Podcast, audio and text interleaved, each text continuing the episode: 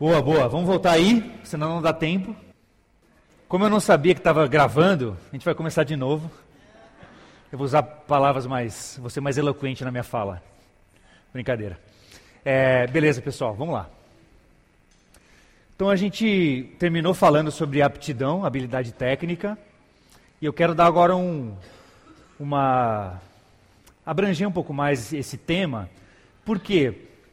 Porque eu acho que nós, como igreja, já temos, de alguma forma, caminhado no sentido de o que um voluntário no Ministério de Louvor precisa ter no sentido do seu relacionamento com Deus. Isso é uma coisa que eu acredito que já foi colocada por vocês. Quando eu fiz aquela pergunta, quais os critérios para você introduzir alguém no ministério? A vida com Deus. Legal. Muitas vezes, uma vida com Deus, quer dizer, muitas vezes não. A vida com Deus não é medida apenas na frequência dos cultos, e sim no caráter, no coração que essa pessoa vai se revelando ao passar do tempo. Então, de alguma forma, nós temos uma preocupação sadia e verdadeira com o coração das pessoas, de ensiná-las sobre as motivações delas estarem no ministério de louvor e por aí em diante. Só que, por outro lado, a gente acaba deixando de falar sobre a aptidão técnica de preparar os nossos músicos, de capacitar os nossos voluntários a, ao ministério de louvor no sentido técnico. Perfeito? Aí, no intervalo, o Ian, Ian né? Ele fez uma pergunta para mim e eu falei, cara, essa pergunta é sensacional e eu vou fazer essa pergunta. Então, Ian, vamos lá, vamos junto. Ah, antes, antes da pergunta, antes da pergunta. Só para terminar isso aqui, ó, estava falando de aptidão. Quando nós temos uma consciência de quem Deus é, isso afeta o modo como nós servimos a Ele. O que, eu quero dizer com isso? Quando o teu coração ele está ajustado com o Evangelho, quando as compreensões de serviço, de chamado, de santidade, de tantas outras questões, elas estão bem ajustadas nas Escrituras, não tem como isso não se revelar na sua vida prática. Lembra o texto que Jesus fala? A boca fala do que está cheio o coração. Então, aquilo que nós falamos e também aquilo que nós fazemos está muito atrelado ao que está no nosso coração. E quando nós estamos engajados no Evangelho, nós compreendemos o que é a vida cristã e caminhamos cada vez mais em sabedoria de conhecer a Deus, isso afeta o modo como nós servimos a Ele. Não tem como você dizer, Paulo, minha vida com Deus está a mil maravilhas. Mas você chega na igreja e você não canta nada, e você não, se demo, você não demonstra nenhum zelo, nenhum interesse pela parte técnica, ou por alguma outra questão assim. Há uma incoerência. Não tem como, na minha visão, a gente ter uma vida com Deus, e isso não se resulta numa parte prática, aonde a minha vida com Deus, ela, uh, ela é reflexo daquilo que eu faço. Deu para entender? É meio incoerente. É aquela ideia, né, do, do fulano que fala assim: não, minha vida com Deus está ótima, mas eu não quero falar com aquele irmão. Não, não posso ver aquele irmão na minha frente. Me bota em outra banda, mas não me bota com ele. Mas e a sua vida com Deus? Não, tá tudo bem. não tá, velho, não tá tudo bem. Então, a partir do momento em que nós nos engajamos mais no conhecimento de Deus, entendendo que Ele é excelente, que Ele é bom em tudo que faz, que Ele é um Deus amoroso, que Ele é um Deus bondoso, é um Deus paciente. Quanto mais nós permi permitimos que Deus, é, é, que a gente compreenda quem Deus é, isso precisa se revelar na nossa vida prática. Senão nós somos indivíduos muito bons de teologia, mas uma teologia que não tem prática nenhuma. Não tem como você dizer que Deus te ama e você ama a Deus se você não ama o seu irmão. É, João fala isso né, em 1 João capítulo 2 né? Não tem como você falar que você ama seu irmão se você odeia ele. Desculpa, ele fala, não tem como você dizer que ama Deus se você odeia seu irmão. Não faz sentido. Então, quanto mais próximos de Deus, na essência de quem Ele é, isso vai se revelar na forma como nós servimos a Ele. Vamos lá, a pergunta do Ian, e é uma pergunta muito boa. Palmas para o Ian, zoeira. pergunta, vamos lá. O que você escolheria? A ou B? A, você tem um cara que ele é um exímio músico, tem um talento muito grande, seja lá onde for. no instrumento ou cantando. Ele é muito bom. Vozeraço. Vocês falam, caramba, esse cara aqui vai cantar com os anjos na eternidade. Tá na sua igreja, veio aqui. E aí você fala, caramba, mano, eu precisava de um vocal firme. Nossa, que benção, mas ele tem uma vida zoada espiritual. O cara não tem comprometimento com Deus. É, não mostra nenhum sinal de frutos do Espírito, mas é um baita músico. Opção A. Você escolhe a opção A ou você escolhe a opção B, que é um cara que tem um coração fantástico. É um Davi. É um homem segundo o coração de Deus, uma mulher segundo o coração de Deus. E gosta de servir, é o primeiro a chegar no ensaio, já monta tudo para os outros, faz questão de deixar tudo bonitinho para todo mundo. Gente boaça, mas não canta nada. É um gato miando, sei lá, qualquer coisa assim. Não canta, não toca, não tem aptidão técnica nenhuma. Quem você escolhe?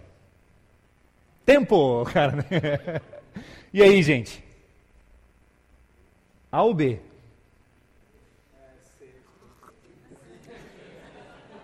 Eu escolho C, sair da igreja, cara.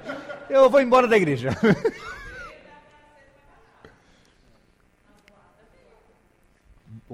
Opa, olha.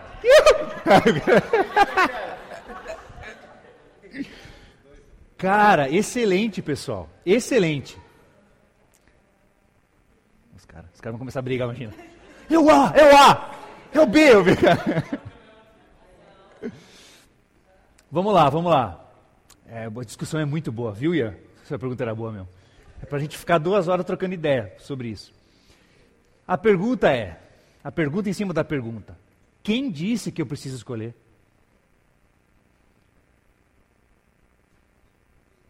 Quem disse que eu preciso escolher? Tá, você fez a pergunta, quem você escolheria, mas se você pensar um pouco, quem disse que eu preciso escolher um ou outro? Eu preciso abraçar os dois. Eu não posso fechar a porta para um e abrir a porta para outro. Os dois precisam do Evangelho.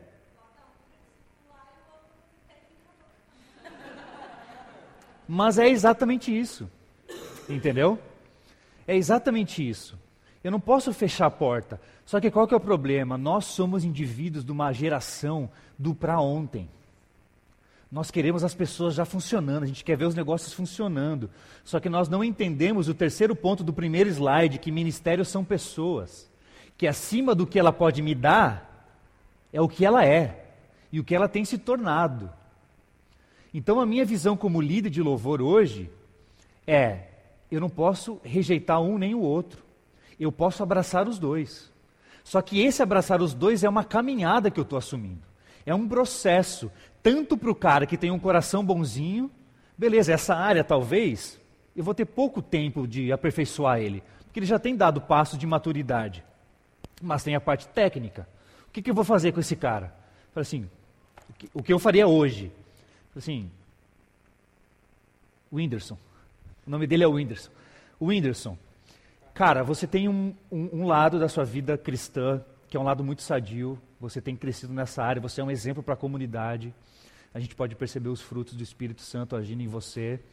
Só que hoje, como liderança no Ministério de Louvor, nós temos critérios técnicos. Nós não apenas é, convidamos pessoas para participar no ministério porque elas têm um bom coração. Nós entendemos que Deus é um Deus zeloso da aptidão também. E hoje, Whindersson, você tem mostrado carências nessa área técnica. Então, o que, que eu quero? Assim, eu quero caminhar com você. Vamos começar a fazer aula? A, igreja vai pagar para você um professor de canto. Né? Whindersson, você está disposto? Estou disposto. E você começa uma caminhada. Você não vai botar ele na banda. Você vai falar assim, ó, a meta de você começar a tocar, a gente vai, vai cantar, a gente vai medindo com o passar do tempo em que você for se desenvolvendo na técnica vocal e por aí em diante. Mas a gente vai caminhar junto. Você não está dando uma tarefa para o cara esquecendo dele. Não, você vai caminhar com ele. E aí, como está a aula? Como está indo o processo? Você vai fazer o possível para dar para ele recursos que ele desenvolva essa aptidão musical. E talvez nesse processo ele mesmo vai se perceber como alguém que não tem aptidão. É igual eu, eu dou aula de violão e batera. Eu dava aula de violão para um cara, moleque, dois meses de aula. ele chegava e pegava o violão virado. Dois meses, cara. Aí não dá, né, velho? Aí eu falei assim, cara, eu acho que a música não é, o violão especificamente não é para você. Não foi mesmo, e ele entendeu isso. Então, qual que é a ideia? Você dá recursos para esse cara que não tem aptidão técnica, para que ele estude, para que ele se prepare e depois ele venha participar do ministério de louvor. E a mesma coisa é para o outro cara, que tem uma vida cristã, ou nem sei se tem vida cristã, né? mas tem uma vida zoada com Deus. O que, que você vai propor como líder, como pastor? O discipulado, um acompanhamento. Cara, a gente aqui na igreja, nós não prezamos apenas pela excelência técnica, nós prezamos também por um relacionamento com Deus. Você acha que hoje você tem vivido um relacionamento saudável com Deus? Aí o cara também não vai ser, não vai ser ignorante de falar sim, está tudo bem. Né? Não, não faz sentido, porque os frutos que você tem dado não demonstram isso. Mas é você criar essa ponte, entendeu? Então você não tem que recusar nem aceitar nenhum nem outro. Os dois, Deus te convida a abraçar e caminhar com eles. Aí, gente, esse é o problema, né, da caminhada. Nós não queremos caminhar com ninguém. Nós queremos alguém pronto que venha nos dar os recursos prontos já. Só que não é assim. Pensa a sua vida. Deus te trata dessa forma? Deus diria sim e não para você? Deus, Deus ele não propõe uma caminhada com Cristo? Você é perfeito hoje? Você tem uma vida piedosa com Deus, tudo bem, mas você é perfeito? Quem, quem te coloca apto para estar no ministério? Acima de tudo. Né? Então, essa pergunta, uh, ela, ela, é muito comum nas igrejas. A gente aceita, não aceita, abraça, não abraça? Abraça. Só que coloque, tenha visão no ministério. Visão tanto bíblica, mas visão técnica. Olha, a gente, quer, a gente vai fazer um teste vocal. Hoje, quem quer entrar na, nos grupos de louvor na nossa igreja, tem que fazer teste. Tanto vocal quanto de instrumento. Cara, eu quero ver em que nível você está. Eu quero entender como é a sua leitura de cifra eu quero perceber como é a sua técnica, uh, não apenas para entrar no ministério, mas também para ver aonde eu vou colocar você, em qual banda, talvez você vai se encaixar melhor, a personalidade do cara, posso colocar numa banda em que ele, talvez ele vai se encaixar melhor nos relacionamentos, enfim. Então, a gente precisa ter critérios. A gente precisa ter visão no ministério. Não é abraçar todo mundo, mas também não é rejeitar todo mundo, mas é estabelecer critérios bíblicos fundamentados pelas Escrituras que vão nos dar respaldo na hora de convidar alguém ou falar assim: meu filho, cara, é, eu vou dispor a você todo o recurso que a nossa igreja pode dispor. Dar, a gente vai te dar aula, a gente vai pagar um curso para você, a gente vai investir numa caminhada de discipulado com você. Só que talvez não dê, não dê certo. E tudo bem se não der certo pelo menos você cumpriu aquilo que você estabeleceu como critérios. E você foi, você vai ter o respaldo da igreja, você vai ter o respaldo do pastor. Hoje, esses critérios que nós implementamos no Itaim, o Wallace, que é o pastor titular, ele está totalmente ciente disso. Entendeu? Totalmente ciente, ele concorda com tudo isso. Então não é uma visão do Paulo, é uma visão da equipe pastoral. Nós queremos isso. Nós queremos gente capacitada e nós queremos também gente que tem um coração bacana, disposto a aprender, a crescer e tudo mais. Tá certo?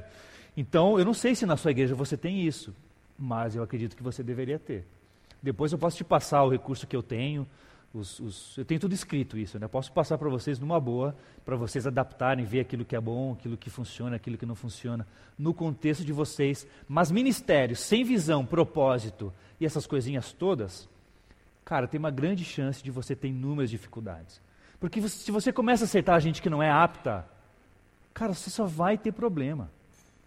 Você vai ter um ensaio chato, você vai ter um ensaio de, de briga, né? Tá lá ó, ensaiando o batera e o vocal não pegou as vozes. Aí o batera e o guitarrista tem que ficar esperando as vozes pegar. Aí pegou. Aí depois o instrumental que não pegou o negócio. Aí fica o vocal parado, ouvindo os caras. E se você não tem visão, se você não tem é, é, espiritualidade, digamos assim, você, isso vai ser um problema muito grande. Vocês vão quebrar o pau, vocês vão brigar, e, e aquilo que era para ser um negócio bom acaba se tornando um negócio ruim, quando você não tem critérios, quando você não tem visão, aonde você quer chegar, quais são os critérios e tudo mais. Cara, uma igreja sadia é uma igreja que ela auto se discipula. não é só o pastor que tem que discipular todo mundo, mas é a igreja crescendo em maturidade a ponto de um estar discipulando o outro. E a igreja vai crescendo e vai amadurecendo nesse sentido. A gente não pode centralizar toda a liderança numa pessoa só, porque ela não vai dar conta. Né? Quando Paulo fala sobre o corpo, ele fala que todos têm uma função importante no corpo. Cristo é o cabeça. Mas o corpo não funciona quando uma parte não está funcionando. Mas ali então há, há, um, há, um, convívio mútuo e uma, uma função ah, importante em cada parte do corpo. Não é só o cabeça. O cabeça é o cabeça, é Cristo. Mas a comunidade, o corpo, ele vai se sustentando à medida que ele vai crescendo, se amadurecendo, não só em questões espirituais, mas também na questão técnica. Hoje você talvez toca muito melhor do que outra pessoa na sua banda. Beleza, pare de criticar aquele que toca menor, pior que você e vá ajudar. Se, se proponha a ajudá-lo. Cara, como eu posso acrescentar em você? Vamos estudar junto essa semana? Vamos chegar antes do ensaio para a gente passar junto alguma coisa? Esteja apto a essa caminhada. Isso é uma coisa que nós, como cristãos, não fazemos. Caminhar com as pessoas, sermos discipuladores de pessoas e sermos também discipulados por, por, por outros. Então a gente vem para a igreja para tocar e, to e, cantar. Só que não é só isso. Acho que eu falei 12 vezes já. Quem está me ouvindo deve estar de saco cheio já. Mas é, esse é o ponto. Eu queria muito que você absorvesse isso. Se a sua compreensão é só chegar a tocar e cobrar as pessoas, não, vai dar certo. Não é, não é isso. Então a pergunta que o Ian fez foi: o que, que eu faço com uma pessoa que ela quer cantar, mas ela não tem técnica nenhuma, ela desafina, não tem. Não, tem. Falta até palavra. Né? E eu falei assim, Ian, cara, o primeiro ponto, como igreja, é dê para ela as estruturas que vocês, como igreja, possam dar. Aula. Vamos pagar um curso, vamos incentivar ela a fazer isso, aquilo, aquilo. Se ela falar não quero, então você não vai participar também, porque nós temos a visão de excelência. Já já a gente vai falar sobre excelência. Nossa, que, que, que duro vocês são. Tudo bem, então tenta readequar ela em outro ministério. Talvez a pessoa vai perceber que ela vai ser muito mais útil para o reino de Deus na recepção, no ministério de oração, e não no louvor. Então, se ela não é boa, você tem critérios técnicos para dizer que ela não é boa. A gente, a gente volta no, nos primeiros pontos. O que aquela pessoa entende por servir? Cara, se a pessoa tem uma convicção bíblica do que é servir, ela entende que não diz respeito só a ela. Quando é muito eu quero, já está errado. Não, mas eu quero muito, eu quero. Já começa a ligar o alerta, porque tem muito eu nessa história toda. Então a gente volta, você pode criar uma ponte com essa pessoa de não dizer sim e não, mas você criar uma ponte para levar ela uma compreensão bíblica do porquê ela quer fazer isso, do porquê ela quer servir.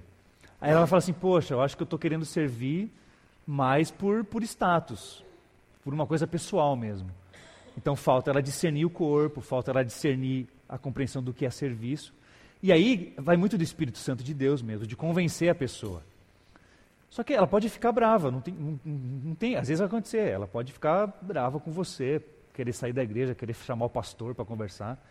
E tudo assim, né? O ser humano tem uma capacidade muito grande de arrumar confusão. Mas quando você tem o, esse caminho, de, de, uma caminhada com a pessoa, não apenas dizer sim e não, mas de caminhar com ela, levar ela à compreensão de que ela é apta ou não apta para cantar, esse sempre é o ideal. E você vai ter que, vai ter, vai ter, que ter paciência. Vai ser uma hora, poxa, não está funcionando mais dizer para ela que ela não canta bem.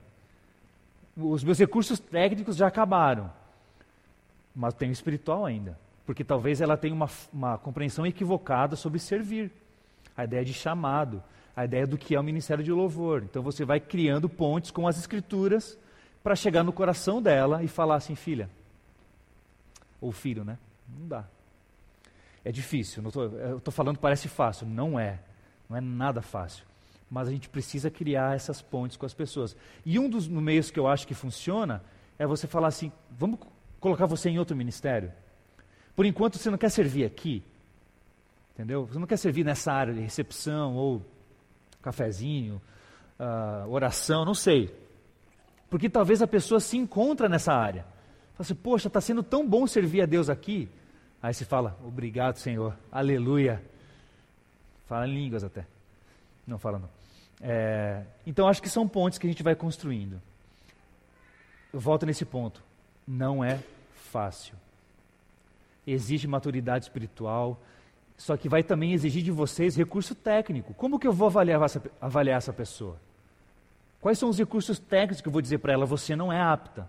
Ah, mas você não é músico profissional para dizer se eu sou apto ou não. E aí? Você vai ter que criar, fazer teste, vai ter que colocar ela em situações. É, vai ter que fazer um teste vocal. Então você vai cantar sozinha a capela para a igreja toda, né? Aí não dá, né? Mas você precisa, digamos assim, eu não vou usar uma expressão sábia, mas é o que me veio à mente agora. De alguma forma, entre aspas, colocar ela contra a parede. Para ela se perceber mesmo que, cara, não dá. Nós estamos querendo propor com você um caminho para que dê certo. Mas minha filha, o meu filho não está dando. E você tenta construir essa ponte, que é, é, muita graça de Deus. Mas é o caminho. Eu acho que a gente não pode é, baixar a régua, sabe? Dizer, não, vem então, vem. Não, não, não diga vem. Caminhe com ela num processo antes de falar vem. Porque senão lá na frente, você só vai arrumar confusão. E deu para te ajudar um pouco? É, é, eu falei, ficar duas horas falando sobre isso. Mas tem muitos caminhos antes do sim e do não. E a gente precisa trilhar esses caminhos. Vamos lá, aptidão, excelência. Quem pode ler essa frase aí, por favor? Temos um microfone? Aí, Felipe, lê você, pô. Só que eu quero que você faça como se faz as enquetes. não é. Não, tô uh, não é o melhor mundo. É o teu melhor na condição que você tem enquanto não tem condições melhores para fazer melhor ainda. Nossa, que complexo isso aqui. Complexo. De novo. Não é o melhor mu do mundo. É o teu melhor na condição que você tem enquanto não tem condições melhores para fazer melhor ainda. Pergunto: você está fazendo o teu possível ou o teu melhor? Porque se você ou eu, podendo fazer o melhor, me contento com o possível, eu caio num lugar perigoso chamado mediocridade. Obrigado. É do Cortella, tá? Ele não é crente, tá, gente? Não fiquem bravos comigo. Tá? Mas ele, o Mário Sérgio é um, é um filósofo, né? Não é cristão, mas ele, para mim, matou a charada de uma questão extremamente importante, que é a excelência. Porque como a gente define excelência? Como que eu chego para um cara na minha igreja e eu falo que ele precisa ser excelente no instrumento ou na voz dele? Não é ele ser o John Mayer da guitarra. Não é ser a Beyoncé, não é ser a Taya Smith da Hillsong. Excelência não é você ser outra pessoa ainda que ela seja maravilhosa, tem uma voz, um, um toque muito, mas excelência não é esse caminho. Não é você propor para sua equipe você tocar exatamente igual a Hillsong. É você ser como aquela pessoa, ou cantar como aquela pessoa. Se você chegar nesse nível, glória a Deus por isso. Mas não é esse o sentido da excelência, porque senão não vai ter ninguém na igreja. Vai ficar entre nós. A Hillsong é a Hillsong porque eles têm uma escola de música e só tem os melhores. Então, se você só quer ter os melhores, abra uma escola de música na sua igreja e comece a partir daí. Mas lembra do primeiro ponto? Ministérios reais. Deus nos deu hoje pessoas que não são o John Mayer tocando guitarra ou qualquer outro artista que você gosta. Né? Mas é isso que Deus nos colocou nas nossas mãos. E como a gente define excelência? Por isso que eu gosto muito dessa afirmação e eu caminho com ela até hoje. Não é você ser o melhor do mundo. Se você for, ótimo. Mas não é isso é o teu melhor na condição que você tem, enquanto não tem condições para fazer melhor ainda. Entendeu? Então, cara, hoje eu sou esse guitarrista, hoje eu sou limitado porque é a condição que eu tenho. Eu não consigo estudar, não sei fazer uma, um arpejo, não sei fazer uma pentatônica, não sei improvisar numa música. É a sua condição hoje. Mas você, quando você tocar, você vai fazer o melhor que você tem. Você vai usar o, tudo que você tem de conhecimento, você vai usar e fazer o seu melhor nessa condição. Até o momento em que você vai ter condição na tua agenda de começar a estudar de novo, de olhar para a internet, encontrar alguns recursos gratuitos em que você pode acrescentar conteúdo técnico para o seu instrumento ou para a sua voz. Aí você vai sair desse grau que você estava, porque você tem condições melhores, e consequentemente você vai subindo de degrau.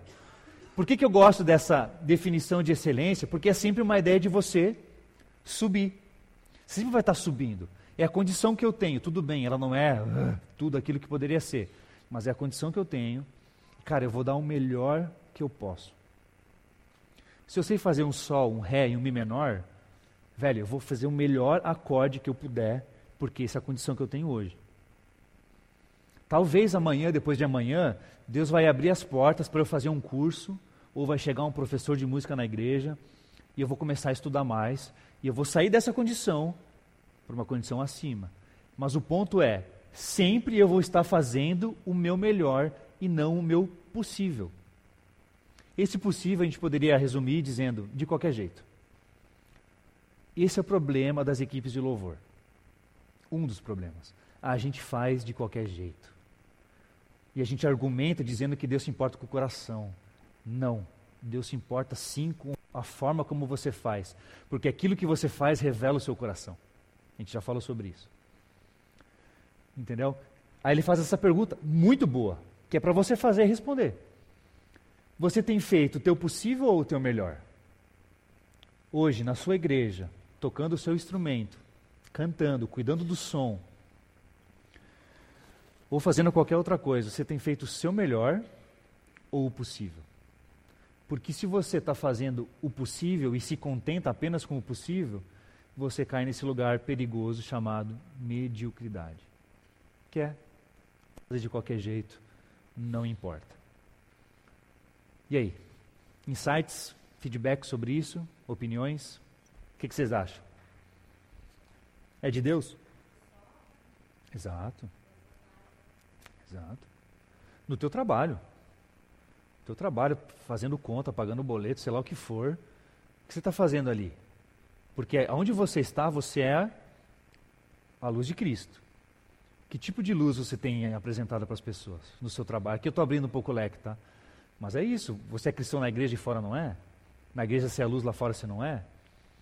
A excelência no teu trabalho, o modo como você se prepara, ou você está na universidade, está saindo da escola, não importa, os seus estudos. O que, que você tem feito com isso? Porque isso revela o teu coração. Mais algum insight sobre essa ideia de excelência? Perfeito, boa lembrança. A gente vai falar sobre isso à tarde. Mas esse é um ponto interessante. A gente volta lá no começo do workshop a visão de serviço que eu tenho do ministério.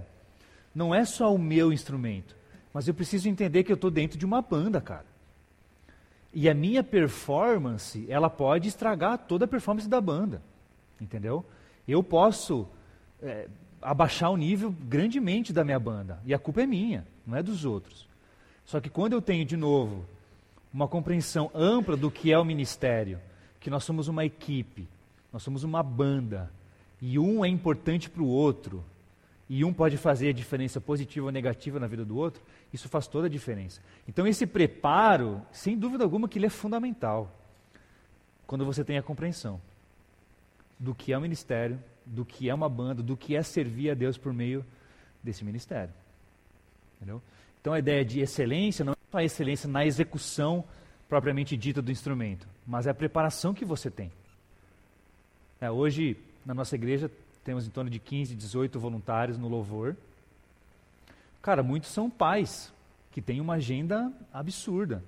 Então eu não posso cobrar deles uma excelência absurda, porque ele não tem uma agenda para se desenvolver. Mas eu preciso é, ensinar ele tudo bem, você tem uma agenda limitada, mas cara, encontre na sua agenda, na condição que você tem hoje, um espaço para você se preparar e para você se dedicar naquilo que você está fazendo. Então eu não posso exigir dele que ele estude todo dia, que ele tire um solo absurdo ou qualquer coisa assim, porque eu sei que a realidade dele não permite isso. Então isso também vai da sensibilidade do líder da banda. Não adianta às vezes eu querer colocar um arranjo para a minha banda tocar, sendo que há um desnível técnico muito grande. Aí não vai dar certo mesmo. E não é porque o cara não está sendo excelente, é porque o nível dele, de fato, está é, é, tá num outro nível. Então, o líder, na construção do repertório, na escolha das músicas, do culto, ele precisa ter essa, essa visão ampla também. Poxa, mas essa banda aqui, esse cara aqui, ele, ele é limitado. Então eu não posso colocar, exigir dele uma coisa esplendorosa, porque a condição que ele tem é aquela. Mas é mais com o passar do tempo, eu vou fazendo workshop em Sapiranga, vou fazer um workshop do novo ano que vem, e eu vou tentando dar recursos para que os meus músicos, meus voluntários possam ir crescendo. Ah, eu não tenho agenda para estudar durante a semana. Então, como igreja, vamos fazer um workshop todo semestre. Entendeu? Vamos fazer um workshop, ah, vamos trazer um workshop agora de vozes. Então vai vir só o pessoal de vocal aqui num sábado e vai ter um workshop de três horas só de canto. Passou outro semestre, vamos ter um workshop agora de banda. Vamos ver como tocar em banda, vamos passar instrumento por instrumento e vamos aperfeiçoar isso junto. Você chama a equipe toda e desenvolve com eles em conjunto. Entendeu? Para aquelas pessoas que não têm tempo para estudar ou fazer aula particular durante a semana ou algo assim. Deu para entender a ideia de, de excelência? As pessoas têm níveis e tudo bem com isso. Mas incentive elas e você seja um incentivador de fato disso. Faça o teu melhor. Não o que você pode, não de qualquer jeito. Porque, afinal de contas, para quem você está fazendo? E esse é o ponto, né? Se você está fazendo para o teu líder, talvez o nível seja baixo. Ou talvez você não vai dar muita ênfase, ainda mais se você não gosta muito dele. Agora, se você tem a compreensão do para quem você está fazendo, não tem como, gente. Não tem como. Você vai ofertar para Deus de qualquer jeito? O sacrifício de Cristo por você foi de qualquer jeito? Eu sei que é meio quase pesado, né? Ah, Paulo, você está. Olha o argumento que você está pegando. Ué, mas. Esse é o amor de Deus por nós. É um amor sacrificial, cara. É um amor que não custou barato. Para nós é de graça. Mas para Cristo custou a sua vida. Então a gente precisa ser inundado por essa perspectiva cristocêntrica do negócio, porque se não for assim, a nossa régua vai ser muito baixa. Beleza? Claro. Faz todo sentido. Muito, muito ministério se acaba não servindo bem nenhum deles, né? Acaba não servindo bem nenhum deles. Perfeita colocação. Vou caminhar mais um pouquinho então sobre aptidão. Esse cara é um, é um compositor. Gente, eu vou falar mais baixo que, mano, minha voz está sumindo, cara. Tô ficando nojo de garganta.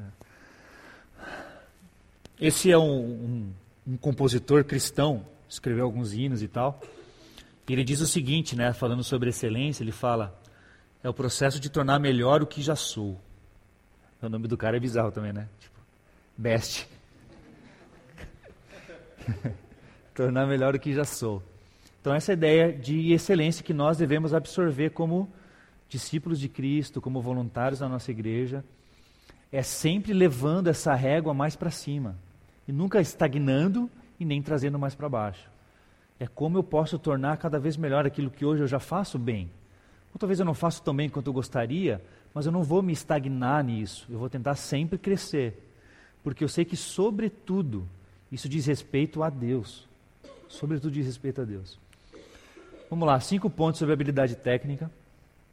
Esses cinco pontos foram extraídos de um livro fantástico chamado Louvor e Adoração do Bob Kauflin, que para mim hoje é minha maior referência, não tanto musical, mas muito mais teológica sobre o ministério. Depois eu posso passar para vocês comprarem esse livro que é fantástico. E ele fala sobre habilidade técnica. Primeiro ponto que ele destaca é que a habilidade técnica é um dom de Deus para Deus. Ele vai citar 1 Coríntios 4, 7. O que vocês têm que Deus não lhes tenha dado? E se tudo o que temos vem de Deus, por que não nos orgulhamos como se não fosse uma dádiva? Então, né, Paulo está falando aqui. Não estou lembrado do contexto aqui, se é com Apolo, não, não lembro agora. Mas o ponto principal aqui, da perspectiva bíblica, né, o que vocês têm que não tenha vindo da parte de Deus? Então, o talento que você tem, o dom, isso vem de Deus. Deus te capacitou, Deus te deu isso, você vai aperfeiçoar, mas a compreensão que você tem aqui é um dom de Deus que Ele concedeu a você e você vai fazer isso para Ele. Então, a habilidade técnica tem essa, esse entendimento, essa compreensão, é algo que Deus me deu. Lembra o texto de Paulo também, que ele fala assim: Eu, como sábio construtor, lancei o alicerce, mas a graça de Deus é, abundou sobre aquilo. A graça de Deus prosperou sobre aquilo. Então, essa compreensão, habilidade técnica, tem em primeiro lugar né, um objetivo de revelar Deus. Aquilo que eu faço com excelência tem um propósito que não é a minha glória, que não tem o um propósito de que eu seja percebido, que eu seja visto pelas pessoas, ainda que você seja um exímio cantor, um exímio instrumentista, mas isso aponta para Deus. Como que eu consigo medir esse ponto? Alguém tem uma sugestão?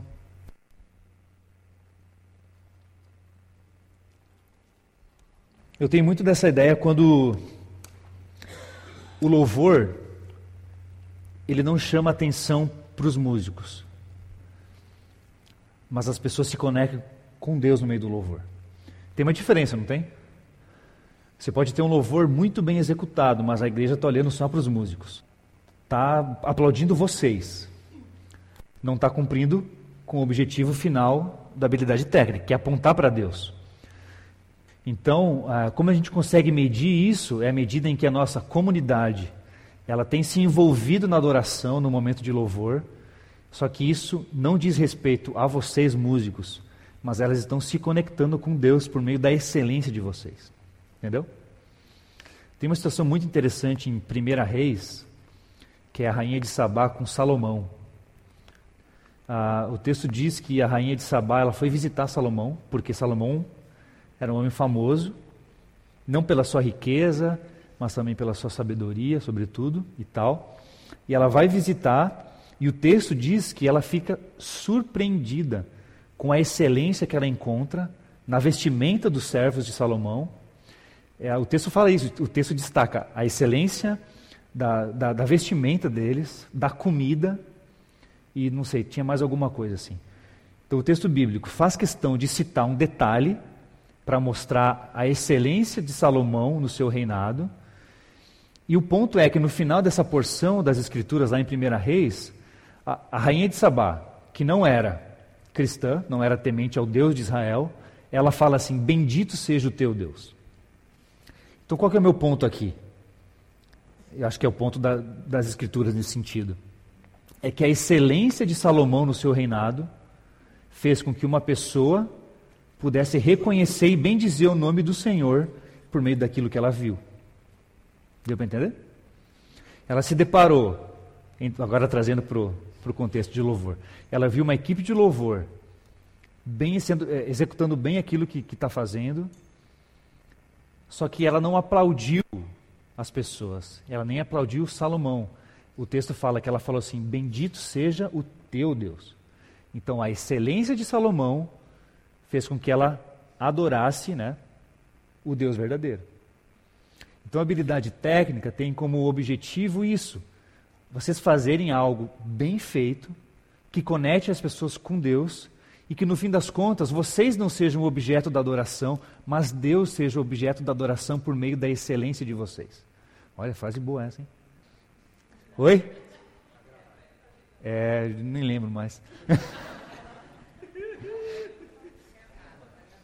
Está gravado, ainda bem.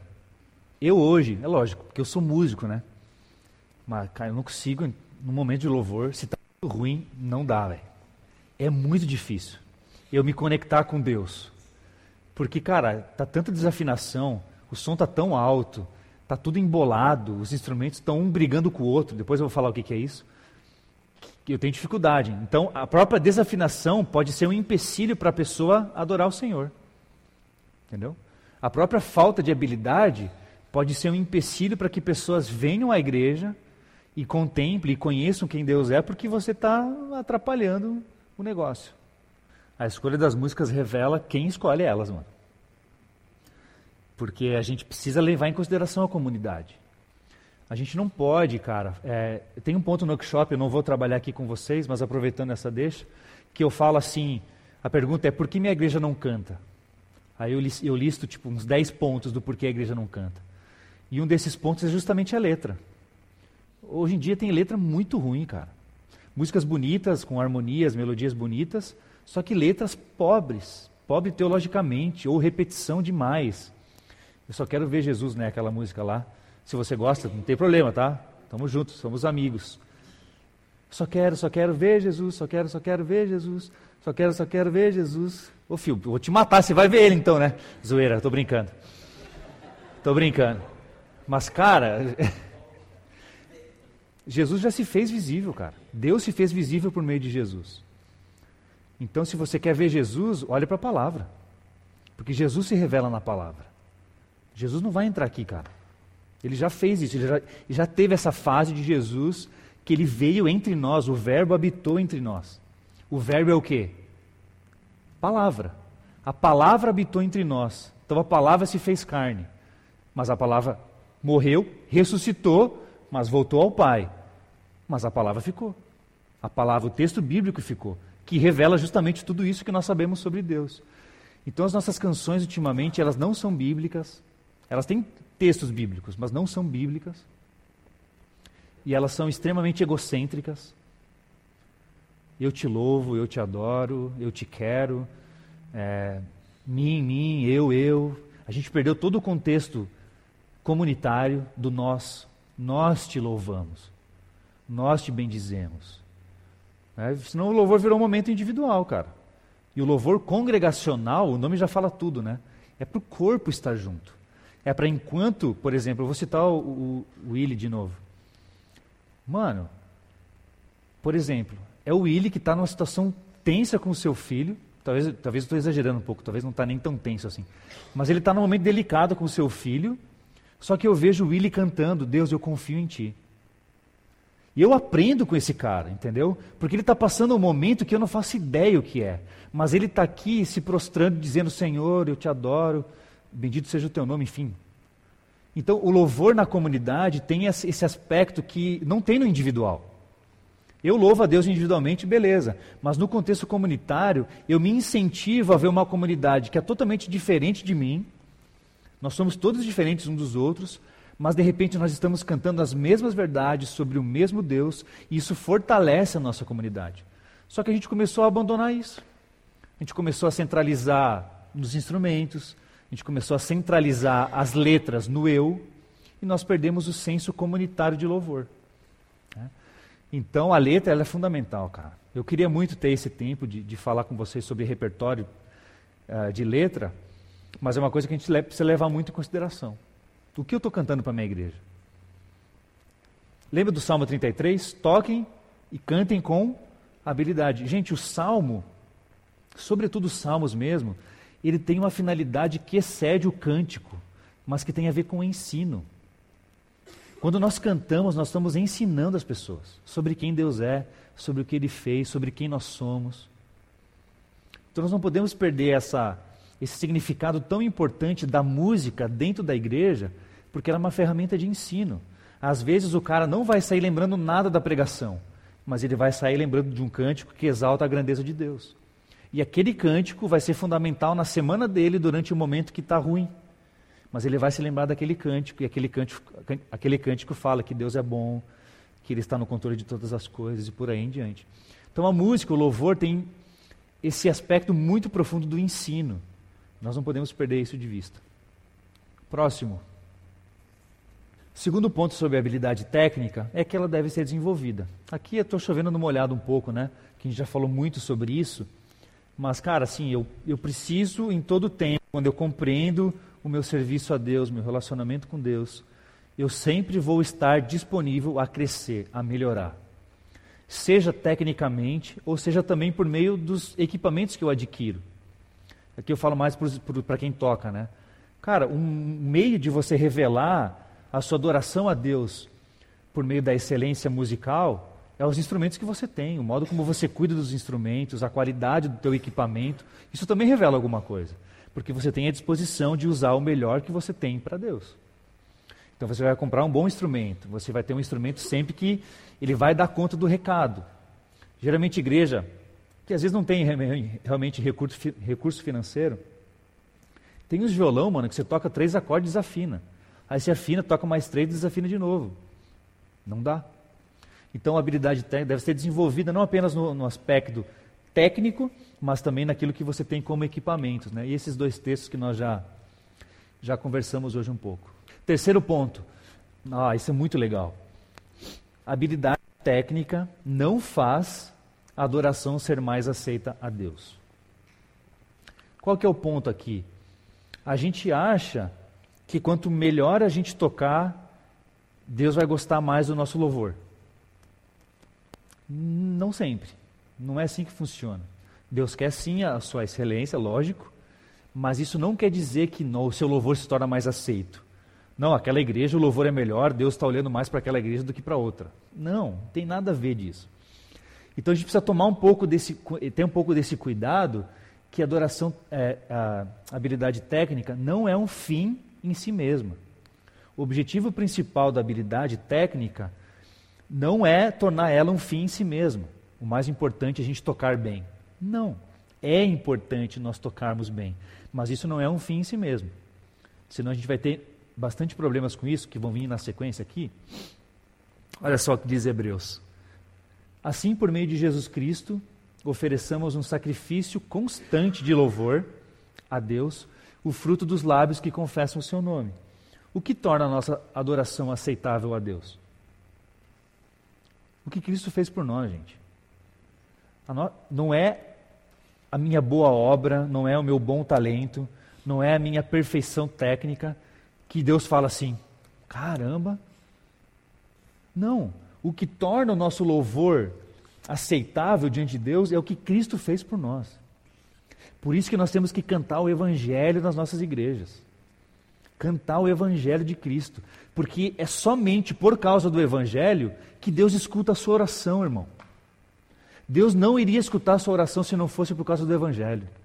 O nosso louvor, e Deus não ia nem estar tá se preocupando com o nosso louvor se não fosse pela cruz de Cristo. Porque nós estávamos separados, distantes de Deus. Mas Cristo é a cruz que faz, nos traz esse caminho que nos leva em direção a Deus de novo. E é por isso que nosso louvor é escutado e aceitado por Deus, não por causa de nós, não por causa da nossa performance, mas pelo sacrifício do seu filho. Isso é muito sério, isso é muito bonito, velho. Porque Deus aceita o seu louvor mesmo quando você não está legal.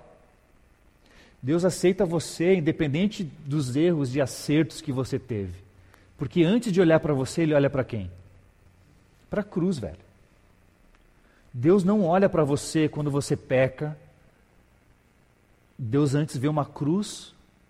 Por isso que Paulo fala: não há mais condenação sobre você, Paulo. Você errou, você errou, mas não tem mais condenação sobre você. Isso é, isso é fantástico, gente. Poderia ficar de novo duas horas aqui falando sobre isso.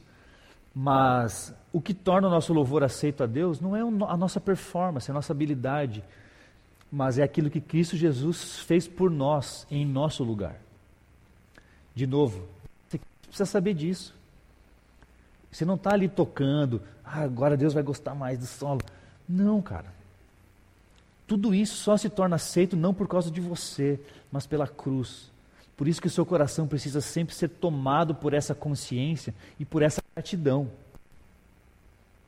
Não só quando você acerta, mas também quando você erra. Cara, eu sei que mesmo quando eu errei, não é isso que prejudicou a minha adoração a Deus. Porque eu só posso adorar por causa da cruz. Deu para entender esse ponto?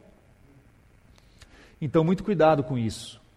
Adoração não é um fim em si mesma. E esse é um ponto pessoal que Deus me pegou muito nessa área. Porque quando eu comecei na igreja lá no Itaim, era muito ruim, né? Pelo menos esse é o feedback que eu tinha do louvor lá. Era muito ruim, assim, muito desorganizado, uma bagunça. E aí a gente começou a implementar novas, novas perspectivas e tal. Só que houve um tempo em que eu coloquei habilidade acima de tudo. E aí eu, eu, eu, perdi, eu, eu perdi o senso de espiritualidade, sabe? Não, você tem que tocar certo, toca assim, toca assim. E a gente perdeu o significado do que o louvor tem, as letras, o conteúdo porque eu estava focando demais na parte técnica. E aí, esse ponto aqui me quebrou. Isso não é um fim. O mais importante não é isso. O mais importante é que nós estejamos engajados numa adoração genuína do coração a Deus, independente da habilidade técnica. Quarto ponto, penúltimo. Esse aqui não, não, tem, não tem, eu não tenho argumentos bíblicos, tá? Mas o Bob Kaufman, que é um monstro, monstro, um cara muito bom, ele fala isso, né? a habilidade deve ser avaliada por outros. Mas aqui não é a sua mãe, né? Tipo. Não, estava lindo, filho. Mãe, eu errei. Estava lindo. Ai, cara, minha mãe quando vai para São Paulo, ela já me viu cantar e pregar, né? Falei, mãe, como é que foi? Foi lindo, filho. Nossa, muito bom. Não, não é sua mãe, nem sua namorada que tem que avaliar você.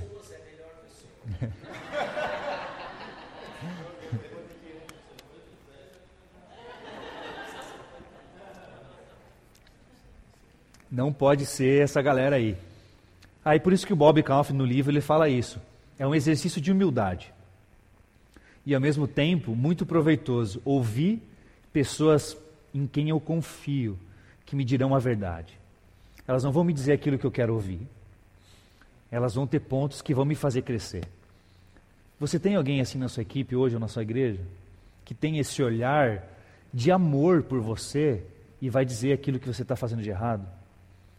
Pô, cara, hoje, hoje eu achei que você estava meio estrela, sabe? Você estava querendo chamar demais a atenção para si. Pô, hoje, hoje você cantou bem, hoje foi legal, estava bonito mesmo e tal. Enfim, é uma pessoa que vai te dizer a verdade. Não porque.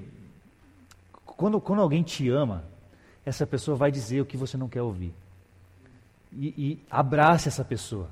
Agradeça a Deus por ter pessoas desse, desse nível na tua vida, que vão te dizer verdades. Porque hoje em dia,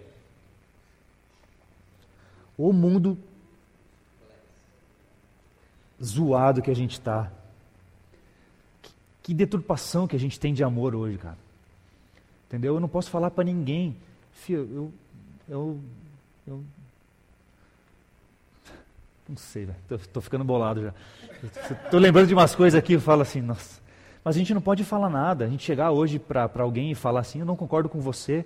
Nossa, estou tirando uma pedra. Não, velho. Mas eu não concordo com você por causa disso, disso. Não, você é machista, você é feminista, você é grosso, não sei o que. Não, cara. É, a gente está num mundo muito chato, velho. Muito chato, cara. E nós, como cristãos, devemos ser um ponto de diferença nesse sentido. E, gente, um ponto de diferença é um ponto de, de ruptura também. Gente, o Evangelho é um ponto de ruptura na sociedade. Não tem como você ser cristão e não confrontar o pecado, velho. Hoje, hoje a galera do. Nossa, estou abrindo um parênteses gigante que nem sei. Mas a galera fala muito sobre amor hoje. Vamos amar todo mundo. E a gente precisa amar as pessoas. Sim, precisamos amar as pessoas. Mas o Evangelho é um ponto de ruptura. O Evangelho transforma pessoas. O Evangelho atinge e muda pessoas que precisam ser transformadas. Então não basta você dizer que ama todo mundo. Porque esse amor que o mundo está falando é um amor egoísta. É um amor que não é um amor bíblico. Não é um amor que vem, que provém de Deus. Nossa, que, que parênteses que eu abri, velho. Mas se abençoou alguém, amém. Glória a Deus. Mas então a, a, a gente precisa ter pessoas que nos criticam para o bem. E você seja alguém assim. Você já percebeu o relacionamento de Jesus com os discípulos? Cara, tem horas que Jesus está falando, tipo, vocês não têm fé? É um negócio amoroso? É. Só que Jesus fala, pô, vocês não têm fé, vocês não confiam em mim? Jesus falando para os seus discípulos. Aí você pega Jesus falando com os fariseus, é pior ainda, né? O raça de víbora, hipócrita, o caramba. Só que, cara, ainda há amor nisso, porque é um confronto necessário. Jesus está vendo um problema. Meu filho, você é um religioso e religiosidade é um barco furado. Não viva de religiosidade. Eu sou o Verbo encarnado, eu sou o Messias, eu sou aquele que vocês tanto esperam. Abrem os olhos, parem de ser religio religiosos. Só que Jesus é pesado. Só que esse é o sentido, vocês estão perdendo a vida vivendo na religiosidade, vocês estão perdendo a verdadeira vida. Só que Jesus é, é duro, mas ele é amoroso, porque ele quer ainda, no fim das contas, o bem das pessoas. Então tenha pessoas assim no ministério. Ou seja, uma pessoa assim, que vai confrontar, mas em amor, que vai criar pontes de sabedoria para dizer aquilo que precisa ser dito. Isso não é da noite para o dia. Não faça isso amanhã no seu ensaio. Ô, mano, tá ruim. Tipo, calma, construa. Mano, hoje foi muito ruim seu, seu... É, você acerta com o Paulo, ele que falou, né? Não, crie pontes. Crie pontes. Você não vai falar para um desconhecido coisas, às vezes, tão, tão sérias e profundas, que você falaria com alguém conhecido. Mas trabalhe relacionamento, para que você tenha essa intimidade de ambos os lados para dizer a verdade. E isso, de novo, gente, vai revelar o teu coração. Porque você também vai ser criticado. Como que você reage às críticas? Revela o teu coração.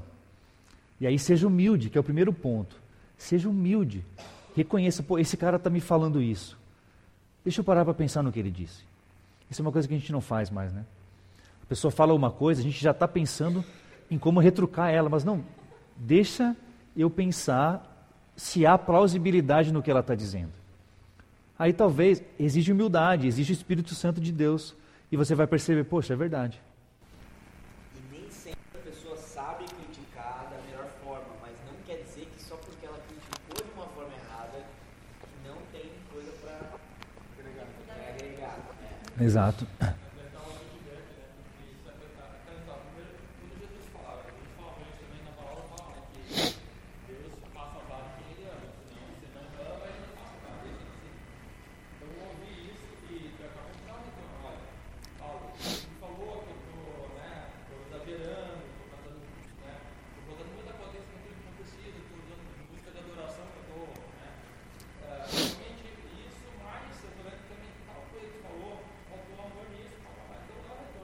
Claro. A ideia do discipulado nunca é uma coisa de um para o outro. O professor falou, não, é vida da vida. Exato. E é uma compreensão ampla do, do que é aquilo todo, né? O que é o ministério de louvor? O que, que nós entendemos sobre isso? Não é uma coisa particular naquilo ali. Não, está envolvido num contexto muito mais amplo. Então isso é importante também a gente ter na hora que a gente é criticado e na hora que a gente também vai criticar. É para o bem da comunidade, é para o bem de todos, não para o meu bem particular. Último. Claro.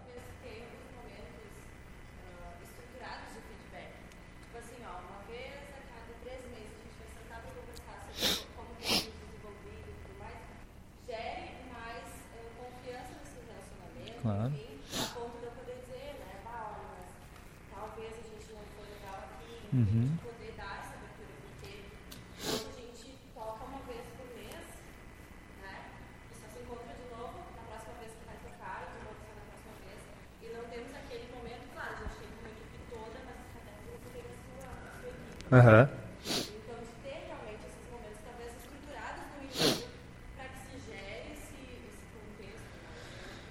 Perfeito. Hoje na nossa igreja nós começamos recentemente, deve ter um mês, nós começamos uma avaliação de culto. Só que não é uma avaliação de culto em que todo mundo senta na mesa, somos cinco pastores, e a gente fica falando, ah, eu gostei disso, isso aqui foi legal. Não, não é uma questão de gosto. Nós estruturamos pontos. Então, por exemplo, o louvor hoje, ele é avaliado por uns oito pontos assim. Ele foi cristocêntrico, ele apontou para Cristo, ele foi congregacional? Foram canções em que contemplou a comunidade? Tonalidade. Foi uma tonalidade acessível para a maioria? Som, estava muito alto, estava muito baixo, estava ruim, estava não sei o quê. Ai meu Deus, Pai amado Jesus. Ah, tem mais alguns, mas são critérios específicos. A gente fala assim, não, esse cântico foi isso. Pô, vamos ver essa letra? Vamos. A gente pega a letra. Pô, legal, nessa letra aqui, ó, tá meio estranha aqui. Que nem a gente cantou. Nossa, que exemplo que eu vou dar. Mas eu vou ter que dar esse exemplo. Agora a gente vai ver as mentes puras da nossa igreja. A gente, começou, a gente cantou há um tempo atrás aquele hino Sou Feliz. O começo da estrofe é Se paz a mais doce me deres gozar. Essa palavra gozar hoje ela tem um sentido pejorativo muito ruim. E a gente avaliou isso. Poxa, é, tem, ela tem um significado muito interessante, a palavra, né? na, na, na estrutura de uma mente pura. Né? Só que hoje está totalmente. É, se remete a outra coisa, né? Então, uma avaliação, uma avaliação que a gente tem de um hino tradicional, super fantástico, e a gente vai mudar a letra, entendeu? A gente vai ter que mudar a letra pensando na comunidade, entendeu? Pô, isso pode gerar nas pessoas, talvez, alguém está visitando a minha igreja. O cara não é cristão, está visitando a minha igreja. E o cara vai ouvir aquilo e fala, mano, que é isso? Então, essa sensibilidade. Oi? É, essa eu nem canto porque não dá para cantar essa música. Desculpa se alguém canta. Eu sou meio na lata às vezes assim. Mas não dá, tem música que não dá para cantar. Dá, tem aqueles tipo restitui, né? Restitui, eu quero de volta o que é meu, sabor de mel. São canções que não tem como você ser crente e cantar na igreja. Não dá. É, é a morte, velho, exato. Mas nós. Um minuto, dois? Dois minutos? A gente demorou. Vocês conhecem a música Ousado Amor? Cara, a gente demorou quatro meses para tocar essa música na igreja. De tanta avaliação teológica que a gente fez nessa música. Porque ela não é uma música fácil de cantar, não. A gente pode depois trocar uma ideia sobre músicas, letras e tal. Mas Ousado Amor, a gente teve uma avaliação entre os cinco pastores. Vamos cantar essa música? Tá, mas tem isso. Mas tem esse ponto aqui, tem isso aqui, isso aqui. Começamos a cantar.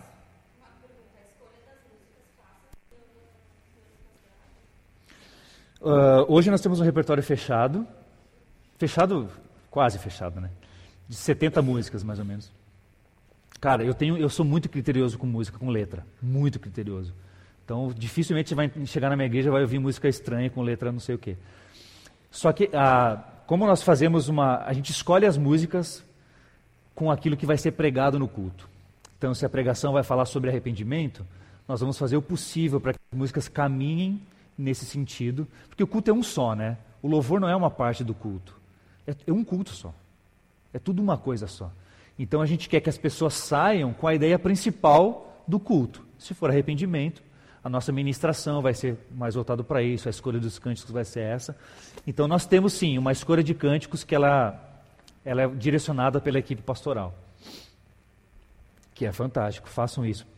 Façam avaliação de culto com critérios, escolham músicas que vão ter a ver com a mensagem. São, são coisas que precisam acontecer porque o culto é uma coisa só. Finalizando em 30 segundos. Último ponto de habilidade técnica. Ele pode gerar um ídolo. Ela, ela, ela pode se tornar um fim em si mesma, né?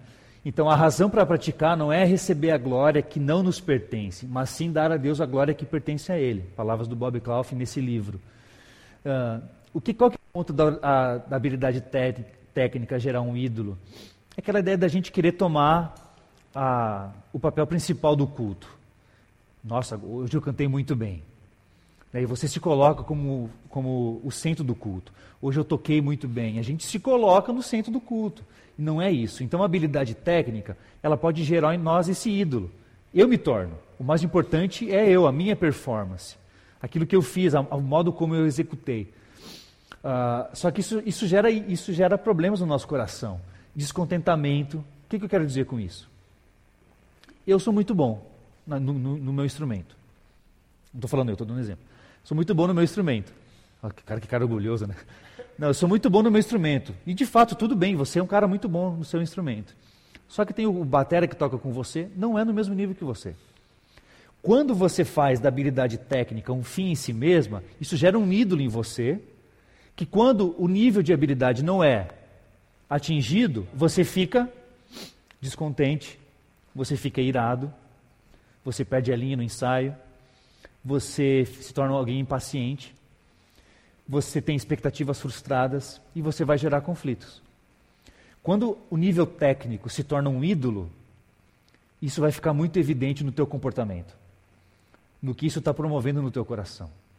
Né? Então, esse é um caminho ruim que a gente precisa tomar muito cuidado. Adoração, habilidade técnica, é sim algo que nós devemos ir atrás, desenvolver, tudo mais.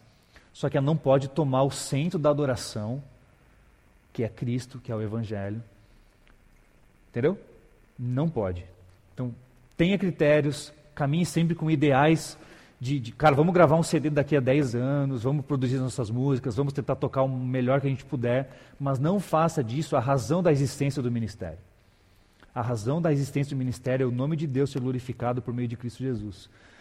E quando você faz um ídolo, você só vai ter problema vai começar a arrumar confusão, você vai querer sair do louvor, é, você vai arrumar desculpas para sair do. Ah, vou sair porque. Ah, acho que Deus quer que eu faça outra coisa. Deus não quer nada disso. É você que está bolado com a pessoa que não está no mesmo nível que você e você quer uma desculpa para sair.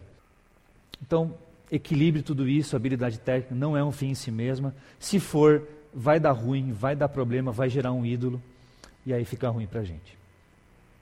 À tarde a gente volta com a parte prática